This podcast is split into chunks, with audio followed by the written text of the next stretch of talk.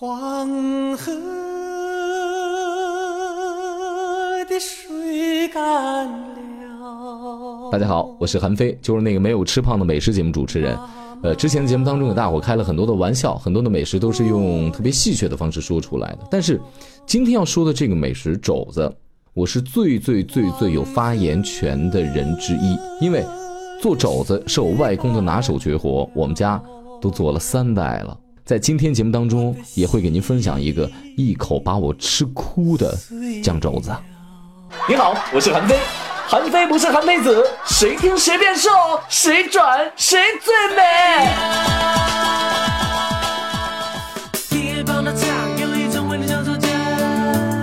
我们经常说美食是有记忆的，人的胃是有记忆的。要是说起这个肘子，我直接挂钩的一个人就是我外公，因为我外公就是卖肘子的，我外公他爸也是卖肘子的，我外公的儿子我舅舅也是卖肘子的。因为我外公去世很多年了，可能大家不知道我外公做的肘子多么好吃。我听我妈、我外婆给我讲过一故事，记得那个时候我妈都还小的时候，我外公当年还在人民旅社，那时候还在那个年代嘛，就计划经济时代的时候，他在人民旅社招待外宾，招待了一个北欧是瑞典还是瑞士的一个大使。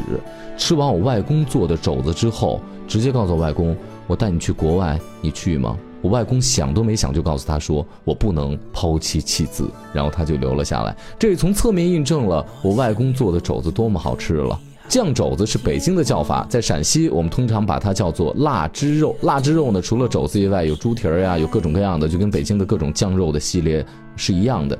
另外还有一个特别有意思，在东北它不叫肘子，它叫哈尔巴肉。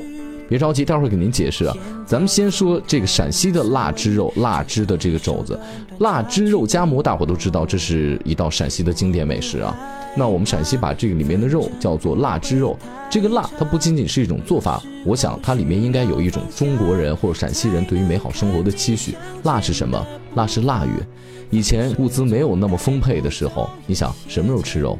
过年吃肉嘛，所以说腊月那整个一个月都跟过年一样。到了腊月，人们就开始做肉了。现在我们要想吃，天天都能吃上肉，但是又吃不会小的时候到过年才吃肉的那种感觉了。肘子应该是猪肉当中最好吃的一个部位了，肥瘦都有。另外它贴骨肉最香嘛。陕西的这个肘子和北京的酱肘子有一个很大区别，就是我们那个里面是没有酱的，里面会搁一些个酱油，但是做法和工艺几乎差不多。就是要足够的软烂，足够的让它脱骨，让它的颜色也足够的漂亮。呃，其中有一点就是炒糖色儿，因为肘子本身是惨白，你要不炒糖色儿的话，直接搁这酱锅里面酱出来之后颜色会发黑。但是你炒了糖色儿之后，它就会有一种红亮的颜色，这种感觉会给人一种觉得有食欲。还有一个这个行业当中的秘密，可能大家都没有考虑过。有人说，哟，这家的肘子特别的软烂，那家肘子不够烂。你想过这个问题没有？为什么他不给它炖得更烂一点点呢？这就跟它的成本有关系了，因为肘子有一个出成率，比如说我要是把它炖得特别的软烂的话，一斤能出六两，但是我稍微给它火欠一点点，没有那么软烂，我一斤能出八两，我能多卖二两肉的钱呀。考虑过这个问题没有？这是一个行业秘密啊。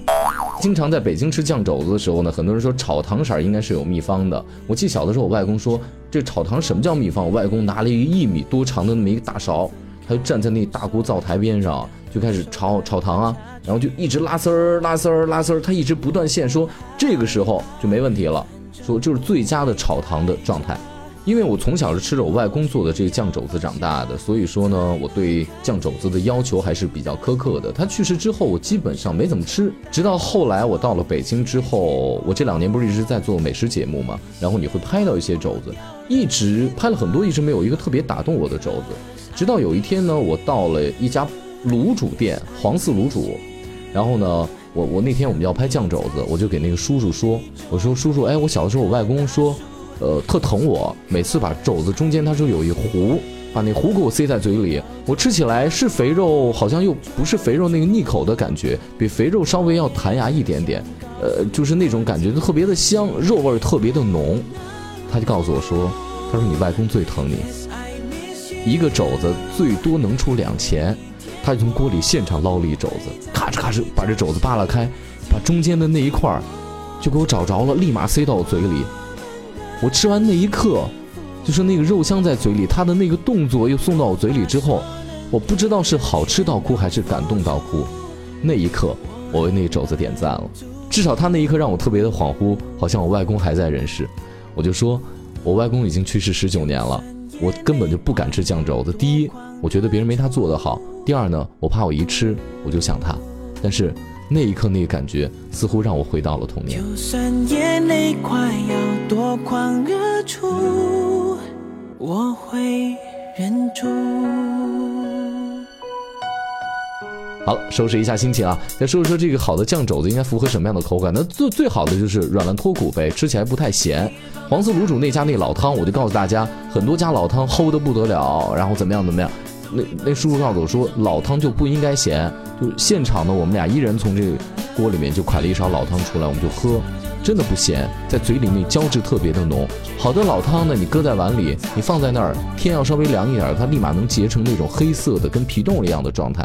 还有一家小店，我曾经去过，应该叫做小六酱肉。我有一天进他们店之后啊，他们家这多软烂，人墙上写了一句话，说我们家的肘子比豆腐还软。哎，我就不信了，我就立马出去买了三块豆腐。我说你们家肘子真比豆腐还软，那我们比比呗，比呗。然后呢，我就说那好，大伙儿都来，闭上眼睛摸，摸这个豆腐软还是这个肘子软。第一轮肘子软胜了，第二轮我说我压它，我往上头搁盘子。我大概搁到五个盘子的时候呢，这肘子已经烂成泥了。可是我搁了十个盘子，豆腐还没有烂。还有什么办法能证明它软烂？那我们摔一下它呗，把豆腐和肘子拿到同样的高度，往下一放，啪，肘子就散开了，豆腐相对来说还比较完整。这样做生意就是良心买卖，因为他给它炖得够火候。很多时候恨不得把这肘子炖飞了，就是你捞的时候那肉都变成肉渣了。但是这个时候它是最软烂、最脱骨的。但是至于商家而言的话，出成率最低。所以说为什么那家叫小六酱肉那家小店我的印象极其深刻呢？就是这原因。另外要说一说肘子在东北为什么叫哈尔巴肉，其实就是满语。满语呢，这哈尔巴它其实就指的是动物大腿和小腿之间的关节，指的就是肘子这个部位。呃，它的做法呢和北京的酱肘子呢也比较雷同，东北的那个大酱的味道会更浓一点点。还有一个特别有意思吃法，就是据说是当年满人有一次吃哈尔巴肉的时候，他同时要吃点主食饺子，不小心饺子掉到了这肘子盘里，哎，蘸上那肘子的那个汤汁儿啊，吃在嘴里特香。于是呢，就现在东北餐厅里面很多餐厅出了这么一道菜，就是哈尔巴肉加饺子，吃起来挺香的，连肉带主食都有了。我记得有一回呢，我问一大厨啊，我就说这前肘子好吃还是后肘子好吃？那大厨告诉我说都好吃。我说不可能，孩子，要都吃前肘子的话，后肘子留给谁吃呢？韩非不是韩非子。最后我想说，朋友们，有肉吃就不错了，谁知盘中餐，粒粒皆辛苦啊。